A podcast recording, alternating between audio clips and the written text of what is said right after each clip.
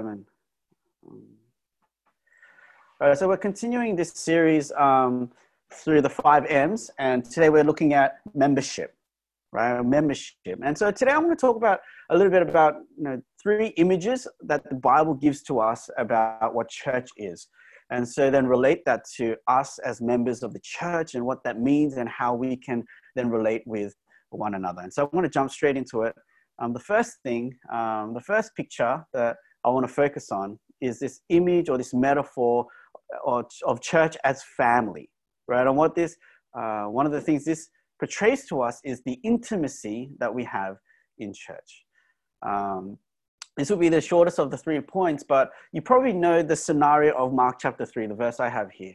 Right? Jesus is sitting uh, with his disciples, and somebody says, Hey, your mother and your brother, they're outside, they're looking for you. Right? Verse 31 His mother and his brothers came, and they're standing outside. They sent to him and called him, and the crowd was sitting around him, and they said to him, Your mother and your brothers are outside seeking you. And this was his response. He answered them, Who are my mother and my brothers? And looking about at those who sat around him, Jesus said, Here are my mother and my brothers. For whoever does the will of God, he's my brother and sister and mother. And you find this also in Matthew chapter 12 and Luke chapter 8. And Jesus uses this opportunity to emphasize that intimacy, right? The closeness of the bond that we have as fellow believers. And just to clarify, Jesus isn't saying that family is not important right? He's not saying don't worry about family, neglect them. Um, he's not devaluing family. He's really just uh, elevating or increasing the value of our faith family, right? The body of Christ. And we see uh, the importance of biological family, you know, all throughout the Bible. Uh, for example, honor your father and mother. And uh, perhaps we see it most clearly when Jesus is on the cross and he's on the edge of death. He's in phys- physical and you know, spiritual, emotional, mental agony but he has the capacity to think about his biological mother or earthly mother, really, Mary, right? And he, he gives her to John's care in John chapter 19, right? Which is quite incredible when you think about it because Jesus is the savior of the world. He's taking on, you know, the sins of you know, God's elect and he's going to receive the wrath of God. And yet he's able to think about Mary and make sure she's taken care of. And so biological family is important. Jesus isn't devaluing it, um, but he's elevating the value of Christian community, right? The church. Uh, even to the point that he would compare it to family, which is the closest relationship we have horizontally, right, on earth. There's no other person in this world that you will be closest to uh, except your family until you get married, but then that then becomes your family. And so it's always family that's meant to be the closest relationship that you have. And it's kind of shocking because Jesus isn't saying, well, his family, and you all know how much, uh, how close they are to you, and church is kind of like it. But that's not what he says. He, he basically says they're equal, right? Or if not anything, faith family might even be more important. And that's quite like astonishing when you think about it. It's challenging. It challenges the way we think about each other and the way that we should relate. When you look throughout the rest of the New Testament, um, even the terminology used uh, emphasizes this idea that we are a faith family. I know that word faith family.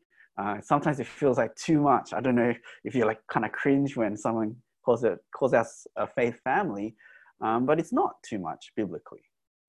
Uh, what we're trying to do is speak into reality uh, what God says is true for us in Jesus Christ. Right? The Bible says we are adopted uh, to be sons and daughters of God. Right? That word is is purposeful. When we're adopted, God becomes our Father. Right? That, that's family language. That has huge implications for who I am in my identity, my belonging.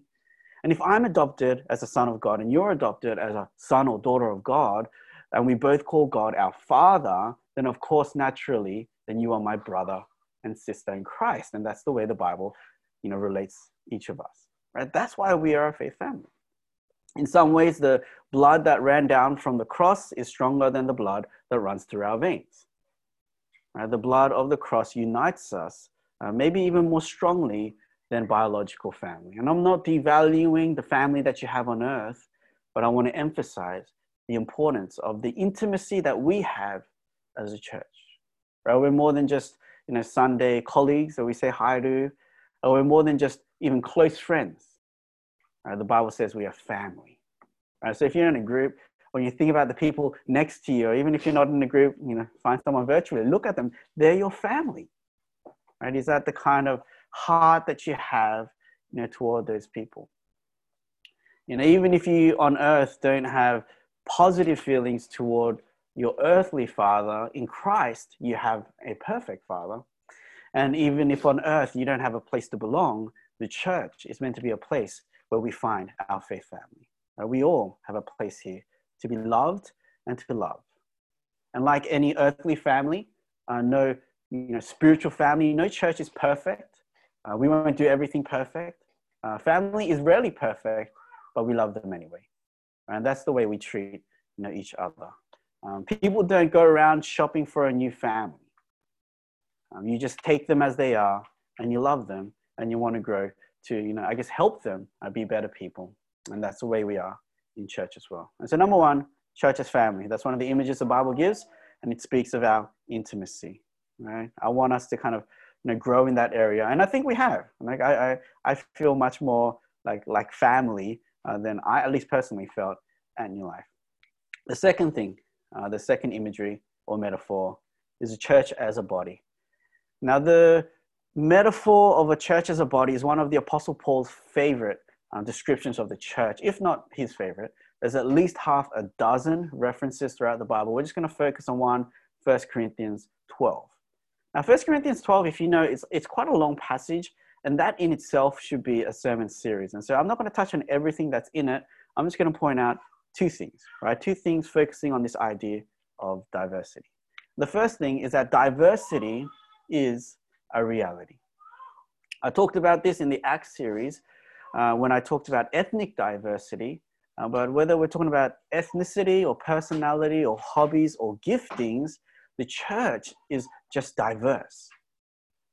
Um, this is the way it is. Now, there's areas we won't accept diversity in um, beliefs about God, the gospel, salvation, right? We should all be loving and serving, right? We're not going to be diverse in those areas, but in many other areas, we are diverse, right? And so in verse 12, it says, just as the body is one and has many members, and all the members of the body, though many, are one body, so it is with Christ. Right? This is like the summary verse of 1 Corinthians 12. It's repeated in verse 14, repeated again in verse 20. Basically, Paul is saying, look at your body.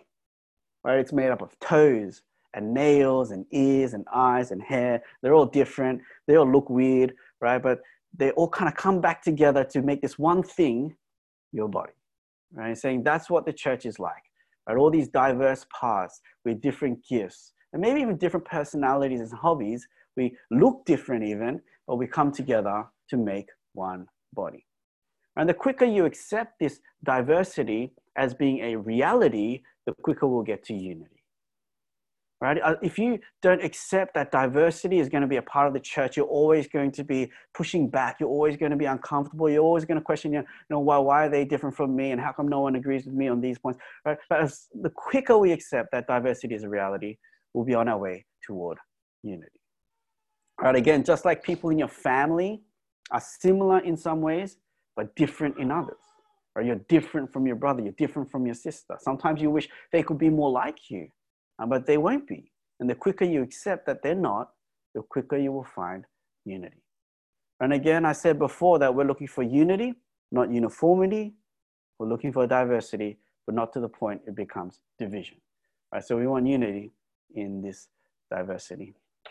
Second thing I want to point out about this is that diversity is a quality. Right? It's a reality, it's something we accept, but it's not just something we accept because it's a great thing. It's a good thing. The Bible says it's a God thing. The diversity we have is something worth celebrating and being excited about because it's this diversity that makes the church actually able to function. Without this diversity, the church would die. Right? And so in 1 Corinthians 12, he says, The body does not consist of one member, but of many. If the foot should say, Because I am not a hand, I do not belong to the body, that would not make it any less part of the body.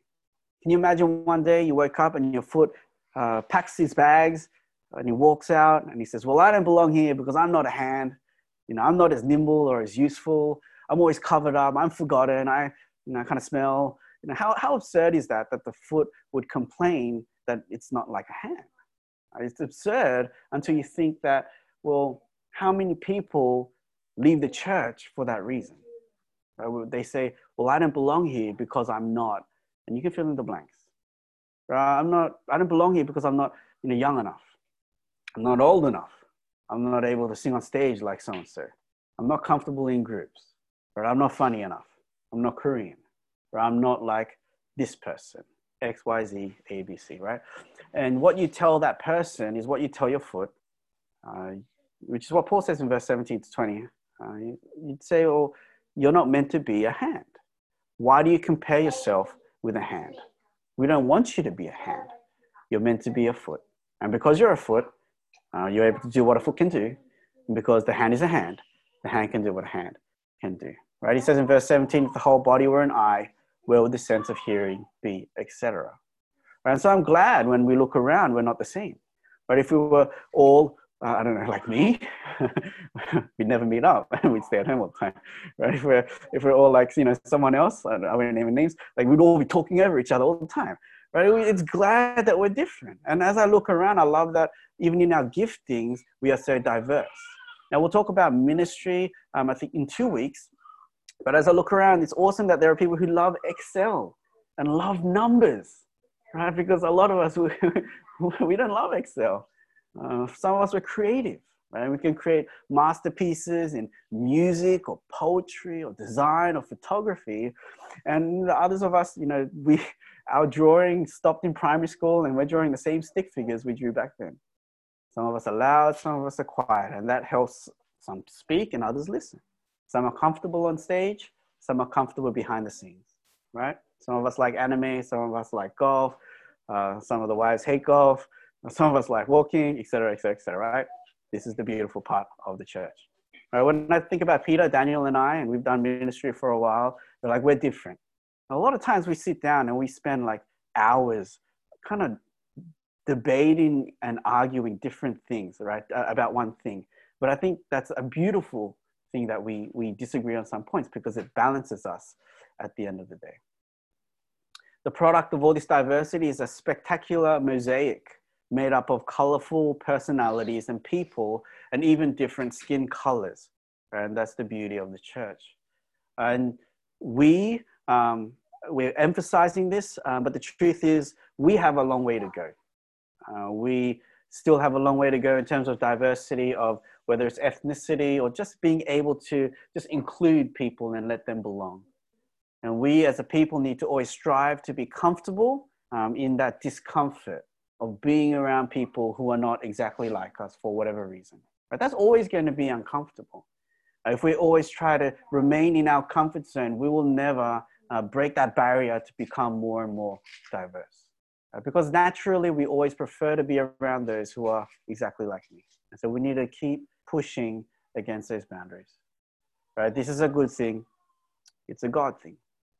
And as Paul goes on, verse 21 onwards, and I won't uh, read the verses, I'll just summarize in my own words. Um, the hope is that in this diversity, um, like a physical body, the many members will be so united, it'll be like they're one thing. That there would be unity in that diversity. Uh, the thing with diversity is the moment you allow diversity, division is right around the corner. Right? Without diversity, we wouldn't have division. Right? If we're all the same, we'd have nothing to um, exclude or judge or say, oh, you're different from me. But the moment we allow diversity, right, division is very close. And we, we kind of see that like with the, the horrific situation in America, the division is a result of, I guess, diversity and not being able to find unity in that diversity. That's the same for the church. We need to proactively fight for unity in this diversity, or else it'll quickly lead to division. And so, what you and I, what we don't do in a body is like you don't look at uh, uh, like a different member of your body and, and criticize it. You don't make fun of the weaker parts of your body. You don't shame the less attractive parts of your body because you know you care about the whole thing. right? If you make fun of your foot, you're making fun of yourself, and that's silly. And instead, we champion the weaker members, we cover the shame of others, and we protect each other, right? That's what the church is meant to look like. Even in that diversity, we're there for one another. And so, verse 26, it's got this kind of beautiful image. It says, If one member suffers, all suffer together. And if one member is honored, all rejoice together, right? I don't know. I love that picture of the church. But when you think about your body, when one member suffers, the whole body suffers. When you stub your toe, the whole body feels the pain. It suffers. The eyes tear up. The mouth, it, it lets out like a groaning, like pain. The hands automatically move to cradle the toe. Right? Because the toes hurt is the body's hurt. Right? Your pain is my pain. Your shame is my shame. That's the way the church is meant to work. When one member is in pain or suffering, the whole church, you kind of cradle that person and, and surround them and care for them. In the, in the flip side, when one member is honored, all rejoice. You know, when someone compliments one part of your body, it's not just that one part of your body that's happy, your whole body is happy, right? The whole body rejoices. And for example, when I say Sung, your arms look big today, it's not just his arms that are happy right now. I can't see him, but his mouth, maybe, hopefully, is curled up. His eyes have disappeared. Um, his whole body is, is kind of like moving around in joy. That's what happens when one part of your body is complimented. At the same way with the church, we celebrate when another person is kind of lifted up and, and honored. And that beautiful unity is what we're trying to attain as a church. Right? That we're like moving as one thing. When one person is in pain, we're in pain. When one person weeps, we weep. And when one person celebrates good things, we celebrate with them. And we're doing that, I think, well. Um, and we're just going to keep pushing for that um, even as we launch. So, the church is like family, that's intimacy. And the church is like a body. And one of the things a body portrays is diversity. That diversity is a reality, but it's also a good quality that we're trying to retain. And the third uh, image I want to talk about is a church as an embassy.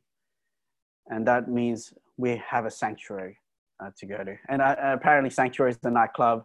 I didn't know about this. Um, I don't mean that sanctuary, you know, I mean like, like a place to, to settle and be comforted. I think for me, at least, this is the most powerful uh, imagery of all. Um, it's a little complicated, but you know, throughout the Old Testament, God has worked through people um, that eventually became a nation, uh, a kingdom. Even from the beginning with Adam and Eve, God said, Be fruitful and multiply. That was always the plan, you know, grow and become a group of people. Even from the start, when God calls Abraham, he says, I will make you a great nation, right? It was always God's plan that he would have like a nation, right? Kind of like a country uh, that he would call his own. And this continues throughout the Old Testament. You get, you know, the sons of Abraham, Isaac, Jacob. Then you get Israel and the tribes of Israel. And the way that um, the tribe of Israel, the people of Israel are described is like this Deuteronomy 7 6. God says, You are a people holy to the Lord your God. The Lord your God has chosen you to be a people for his treasured possession out of all the peoples who are on the face of the earth. And so the people of Israel, they're set apart from every other nation. They're distinct, different. God has specifically chosen them to cherish them as his possession, right, distinct from you know, the rest of the world. And when we get to the New Testament, when we get to the church, this idea of the people of God being a nation carries through. But when Peter describes the church, he describes it like this in First Peter 2. He uses the same language from the Old Testament. You are a chosen race, a royal priesthood, a holy nation, a people for his own possession, right? That's the same word there. That you may proclaim the excellencies of him who called you out of darkness into his marvelous light. Once you were not a people, but now you are God's people. Once you had not received mercy, but now you have received mercy. But Peter is purposefully using the same language used in the Old Testament to talk about the church. Right? The church, in a way, supersedes Israel. Um, it's the better imagery, but we are also, as a church, a chosen race. We are a holy nation. We are a people, right?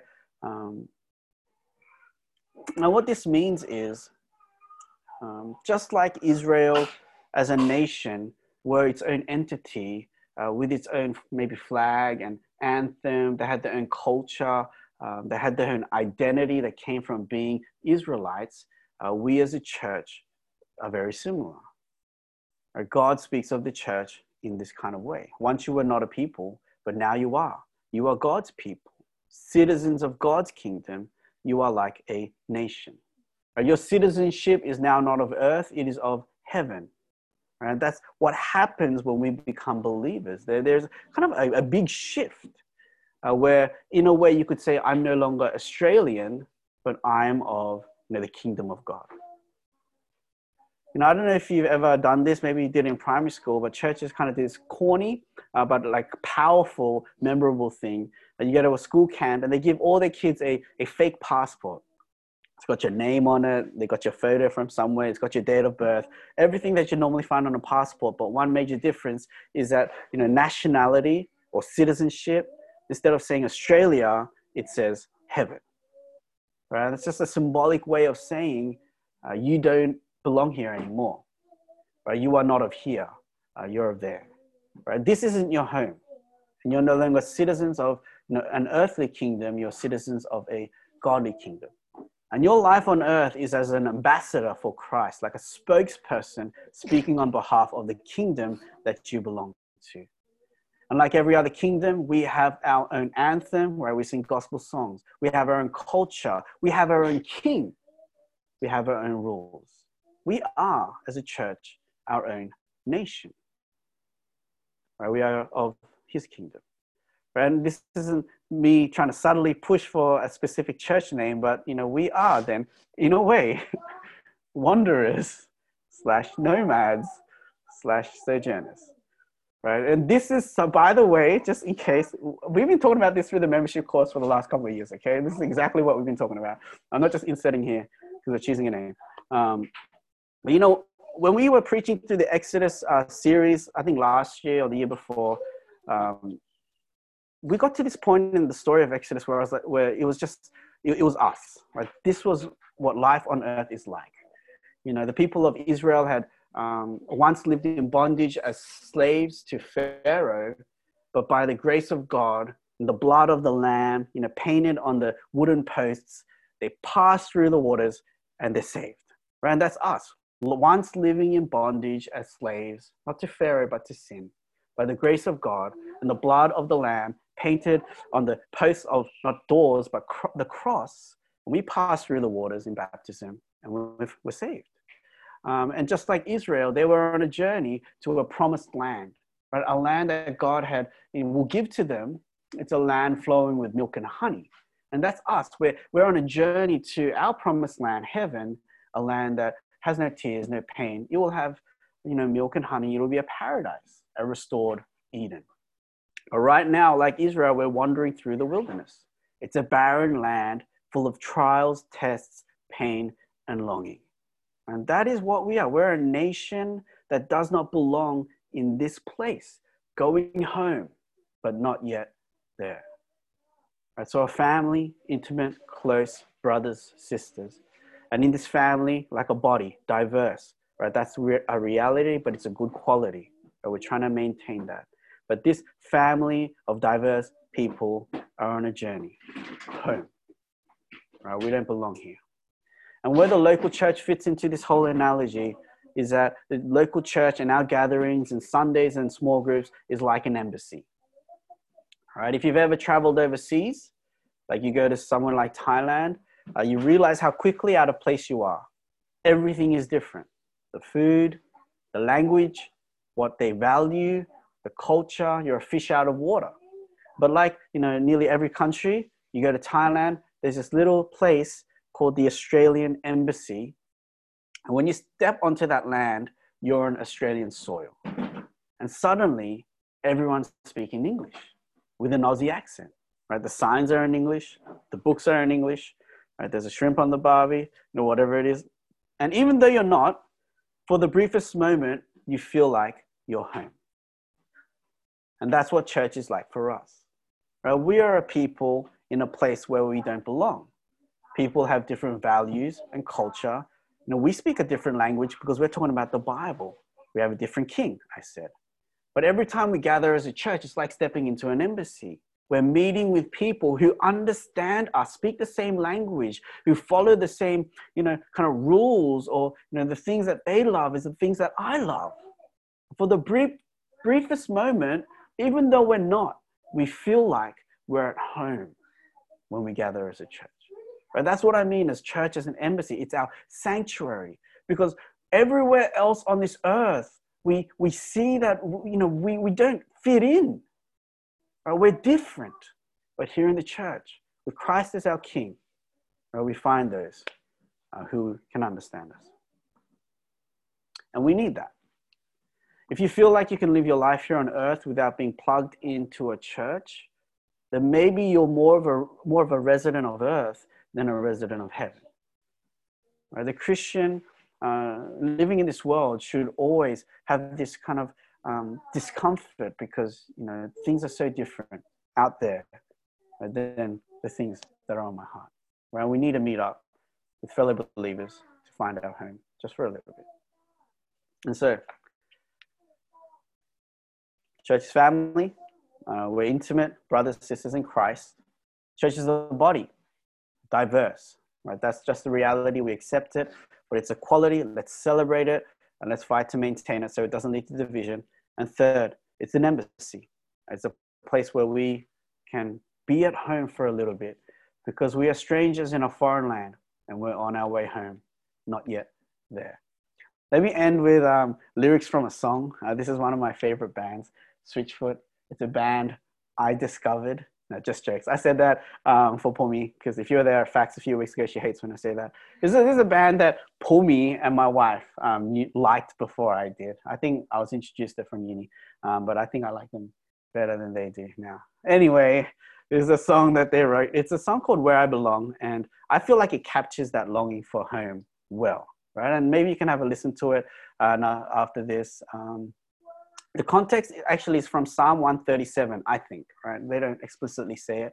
In Psalm 137, um, the people of Israel are kind of in the same place as what I described in, in the book of Exodus.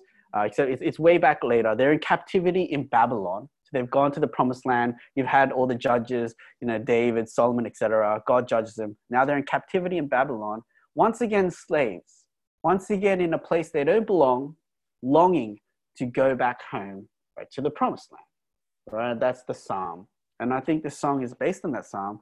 And I'm just going to read some of the lyrics. I, I think it explains it well. And maybe it means nothing to you. Go have a listen later, later maybe. Uh, the lyrics go like this some parts of the words are feeling like a refugee, like you don't belong to me. The colors flash across the sky, but I'm not sentimental. This skin and bones is a rental, and no one makes it out alive. Until I die, I'll sing these songs on the shores of Babylon, still looking for a home in a world where I belong, where the weak are finally strong, where the righteous right the wrongs, still looking for a home in a world where I belong. This body is not my home, this world is not my own. And on that final day I die, I want to hold my head up high. And when I reach the other side, I want to look you in the eye and know that I've arrived in a world where I belong. I don't know, these words kind of um, put uh, words to what's on my heart, which I think um, for a lot of believers really should be on our heart, the longing to be home uh, to a place where we belong. And so the two questions I want us to kind of have a chat about, if you want, are these. They're quite similar, um, but which of the three metaphors of the church, right, family, body, embassy, uh, resonated most with you and why? And then second, a church is therefore meant to be a place of intimacy, diversity, and it's a sanctuary. Uh, which do you struggle most with? Which um, are you most challenged in, etc.? Uh, let's chat about that. Okay.